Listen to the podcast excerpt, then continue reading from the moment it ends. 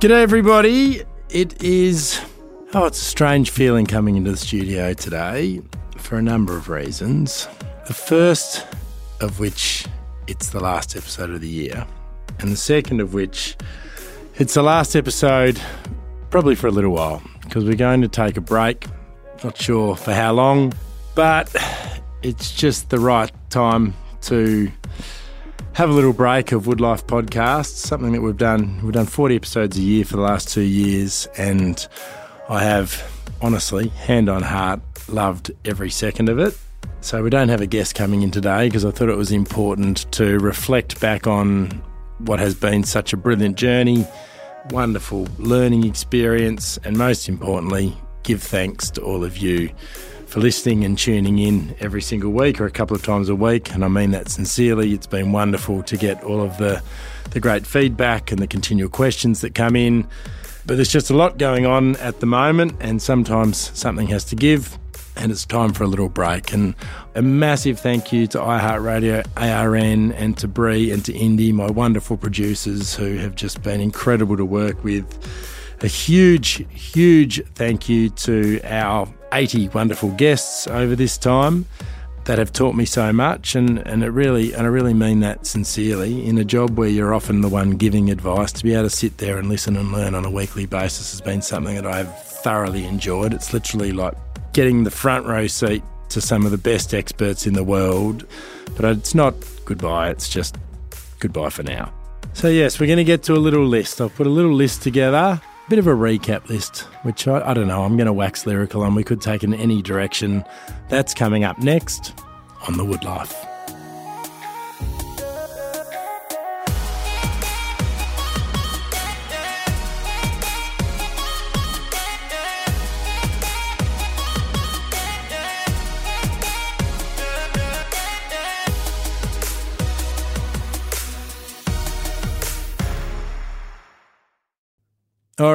Time to get into it. Our last list, our last list for now. Here are just some of the key takeaways from two incredible years of the Woodlife. There has been so many key lessons. I think one I was writing a little list, and I think one of the one of the things that really sort of hit me was how often the same key lesson would come up in a different way. So from a nutrition perspective or a sleep perspective or a mental health or a physical health or, you know, psychology, physiology, the interconnection between them all just really reinforced the fact that, and I'm going to start with my last point first because everyone's health, and I've got health in inverted commas, is different. What's important to you might not be important to that person, and that doesn't matter. You have to find what works for you and you have to be multidimensional. You know, Pilates is not health. Pilates is a tool to health. It is one facet. You know, yoga, an apple, a smoothie, a good night's sleep. It all has to come together for what ultimately drives your health and happiness in a realistic, sustainable manner. So I think the most important message to start with is that everyone's health is different. You've got to find what works for you, and it's really important that you're multidimensional. The second one, closely related to that, is you can't separate mental and physical health. They are so connected. It's not suggesting that if you've got a mental health, it can be fixed with going for a run. It's not suggesting that if you've got a sore leg, that can be fixed with a meditation session. But it does show the overlap and the interconnection always between the two, and again reinforces the multidimensional, holistic nature of our health, the way that we look at it. I'm all about, you know, doing smarter, not training, but doing smarter, not harder. When I was younger, it used to be more is more. Push harder. The harder you work, the better results you'll get from a training perspective. And interestingly, to my point at the beginning of the episode, I think I'm starting to have the same uh, revelation from a life perspective. More isn't more, harder isn't better. Do things smarter, give more time to yourself. It's not all bash and crash for the best results. It's not all, you know, the person who does the 18 hour day wins at the end of the day. You might win from a productivity perspective, but at what cost? And it's the same with your train. I, I always see that relationship or that metaphor between life and training from a train smarter, not harder perspective, and adding in, you know, I'll, I'll, do less workouts, but there'll be a sauna and an ice bath in there once a week where a workout perhaps was, or where two workouts perhaps were, and I definitely am better mentally and physically for it. Another one that really resonated with me is get in the flow. Finding something in your life each week that makes you forget about time. Get rid of your phone, no alarms, no alerts, nothing to break that flow with a beep or a vibration or whatever it might be. It might be reading, it might be dancing, it could be crochet, painting, pottery, writing, whatever is your thing. Find a little window every single week to do something where you get into a flow and it makes you feel inspired it makes you feel creative, and it's a disconnect from the craziness that is life that we that we all know. The next one, balance. It's a really interesting one because I don't know if I believe if there is such thing, if I'm being honest. I think it's important to have boundaries and parameters around things because then we can't tell those little white lies to ourselves that we're perhaps doing things better than what we really are. But when it comes to balance, it's I think it's about am I taking care of myself mentally and physically without putting too much pressure on myself. And I'm a massive believer that if your attitude or your philosophy is progress, not perfection, and you are trying to do things at a seven or eight out of 10, then that's where you will find the best or the closest level to what is balance because you're going to be doing good things for yourself eating, sleeping, exercising, mental health most of the time, but never in a way that feels like you're your own harshest critic. You're never satisfied, no matter how much you're doing. You are comparing yourself to others constantly probably more so from an individual perspective. You're depriving yourself of everything all of the time. So you're like, yeah, I'm great. I'm a 10 out of 10. I'm a 10 out of 10. I'm, I'm doing so well. But, but at what cost? No chocolate, no wine, no beer, no socializing, no fun, no life, really, if I'm being honest. And I think it's when you have that, that realization that life is to be lived and if you can do that at eight out of 10 while still taking care of yourself, you've got to remember most people out there are taking care of themselves at a one to a three. If you're an eight, you are absolutely in the minority of people out there that are looking after themselves. People look at me like I'm some kind of wellness freak. I'm at a seven. Literally, if I'm being honest, I'm at a seven. I would eat at a seven, I would exercise at a seven, I would sleep at probably a six since I've had babies. But I feel good. I feel good. I feel like I'm getting that balance pretty right for a 43 year old bloke with four kids, and I'm okay with it. Next one don't try and do too much too early. It's all about small habits build success.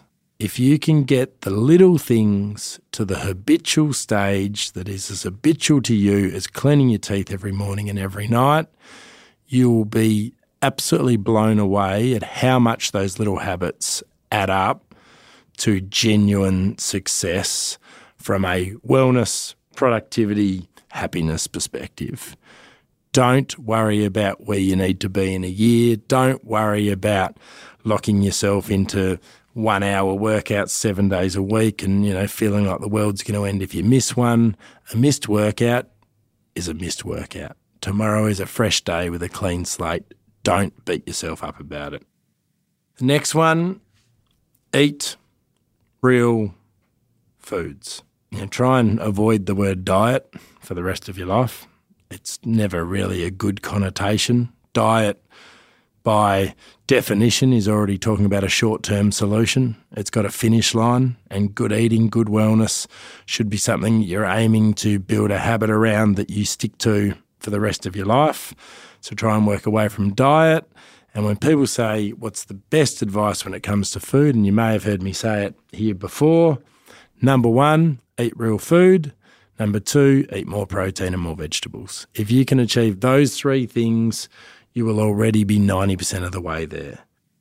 One of my favourites, it's an oldie but a goodie, and I promise you, no matter what fads come and go, this one should absolutely be top of your list always. Try and move every day, and I'll add to that, try and move in the morning. If you can move your body for 10 to 30 minutes in the morning, you will not only be better mentally, but you will be better physically. You'll be consistent with your exercise because you get it done before something can intervene. You'll have a boosted energy, boosted mood, more clarity, more productivity. You'll feel a great sense of accomplishment early in the day that'll carry on, that'll carry momentum throughout your day. So try and move your body every single day. It keeps the momentum and the motivation going. It's uh, it's the perfect start to the day. It decreases stress. I could go on. I could write a list of 300 reasons why you should move every day. But the bottom line is you should you just should. And I always like to preface that by saying know what you're going to do tomorrow today. Don't leave it to chance.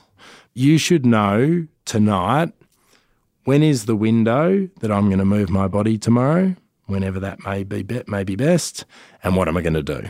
Consistency what gets results. There's no magic workouts. There's no best workouts. Consistency of movement is what gets you the best results. And if you want to move every day or most days, planning the night before is an absolute game changer. Second last one sleep. It's been an evolution since Woodlife started because when the Woodlife started, I would have been getting okay sleep because Harper wasn't born yet.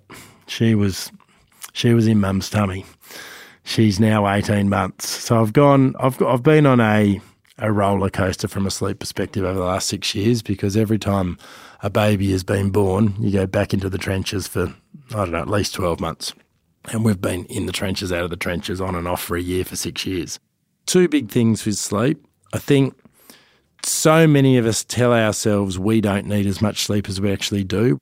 The other thing with sleep is don't get it with a sleep in. Get it by improving your pre go to bed habits.